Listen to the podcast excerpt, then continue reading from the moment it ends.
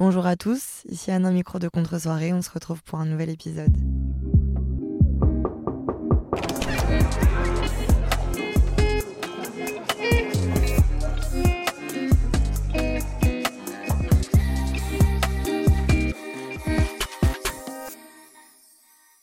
Alors, j'ai été très confuse concernant l'épisode d'aujourd'hui. J'avais pas envie de parler de la pluie et du beau temps, comme si de rien n'était.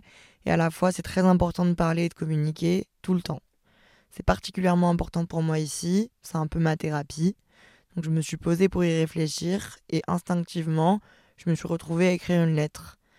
Pas une lettre écrite à la plume sur un parchemin, une lettre tapée sur mon ordi, mais une lettre quand même ou un mot quoi. Ça m'a permis d'ordonner mes pensées un tout petit peu et d'être sûr que je disais ce que j'avais envie de dire du mieux possible. C'est spécial, mes phrases sont pas parfaites, je suis un peu stressée, mais du coup je vais vous la lire et promis j'essaie de pas aller trop vite.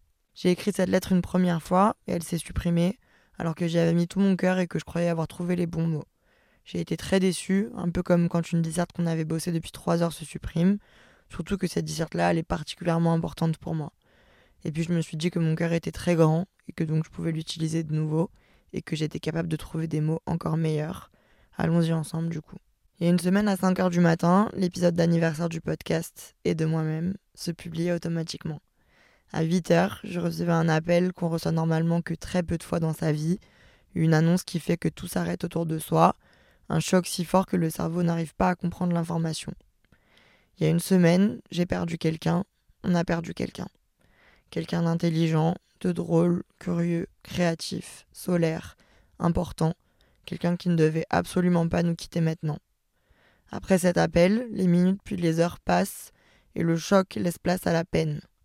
En ce qui me concerne, la peine de sa perte est égale à la peine pour ses proches, sa femme, sa mère, son père, sa sœur, sa famille, ses amis, ses collègues, tous ceux ayant croisé son chemin un jour qui eux aussi l'ont perdu. L'empathie est immédiate et immense. Comment soigner cette peine indescriptible, ce choc inexplicable?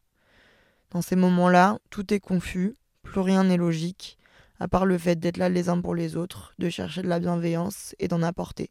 Vient aussi le besoin de comprendre, mais parfois on s'épuise à vouloir tout comprendre, il y a des situations qu'il faut juste accepter. Et puis tout est remis en question. On a souvent l'impression que ça n'arrive qu'aux autres, mais en fait non, la réalité est là, ça n'arrive pas qu'aux autres, et tout peut s'arrêter du jour au lendemain. Si tout peut s'arrêter demain, alors qu'est-ce qui est vraiment important dans la vie? Est-ce qu'on se trompe pas parfois un peu de combat? Est-ce qu'au final on n'a pas tendance à s'attarder sur des détails qui n'en valent pas la peine? Et oublier de prendre réellement soin de nous et de ceux qu'on aime Est-ce qu'en fait le principal c'est pas de se coucher le soir en se demandant si on s'est écouté, si on a pris les bonnes décisions pour nous-mêmes, si on a eu ne serait-ce qu'une pensée, un geste pour que ceux qui nous entourent se sentent vraiment entourés? Je suis pas un génie, mais je crois bien que la réponse est oui. Au milieu de tous ces questionnements, je me suis aussi questionnée sur mon rôle en tant que personnage public. Je me suis demandé combien de temps je pouvais rester silencieuse avant que les gens s'impatientent, quel était le comportement à avoir. Je me suis posé la question du respect de celui qui était parti, de ses proches, de la pudeur. On dit qu'il faut écouter son instinct, mais dans ces moments-là, l'esprit est un peu en bazar. Et puis j'ai fini par décider de faire de mon mieux, même si ça sonne un peu bateau, mais j'ai l'impression que c'est la seule chose qu'on peut faire quoi qu'il arrive. Dans un premier temps, de mon mieux pour faire mon deuil et surtout soutenir ceux pour qui le deuil est plus compliqué. De mon mieux pour ancrer bien profondément dans mon cerveau, dans mon corps, dans mes valeurs, que l'essentiel est dans la bienveillance, dans la gentillesse et dans la générosité. Et puis dans un second temps, de mon mieux pour faire ce que je connais bien, parler, et parler surtout de l'importance de la santé mentale.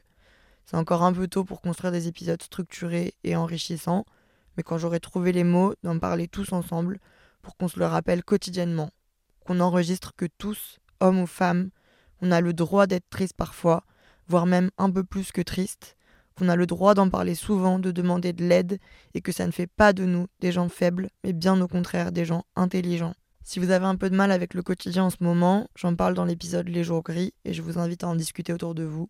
En revanche, même si c'est primordial d'échanger avec ses proches, parfois ils ont des limites et les professionnels sont là pour ça. Donc si vous avez beaucoup de mal avec le quotidien, le fil Santé Jeune vous écoute 7 jours sur 7, de 9h à 23h, au 0800 235 236 de façon anonyme. Si vous vous considérez un peu moins jeune, c'est pas grave, moi aussi j'ai eu 26 ans il y a une semaine. La Croix-Rouge Écoute est disponible au 0800 858 858 et saura vous aiguiller. Et puis si un de vos proches souffre et que vous n'avez pas les outils, l'UNAFAM est là pour vous conseiller. Pour finir cette tirade, c'était très important pour moi de vous rappeler que vous n'êtes pas seul. Par mon métier, j'ai la chance d'échanger avec beaucoup de monde et de recevoir énormément de témoignages et d'histoires, ce qui m'a permis de réaliser qu'on est tous dans le même wagon. Même si vous avez vécu quelque chose que vous considérez unique, je dois malheureusement ou heureusement vous annoncer que quelqu'un d'autre sur Terre aura vécu la même chose.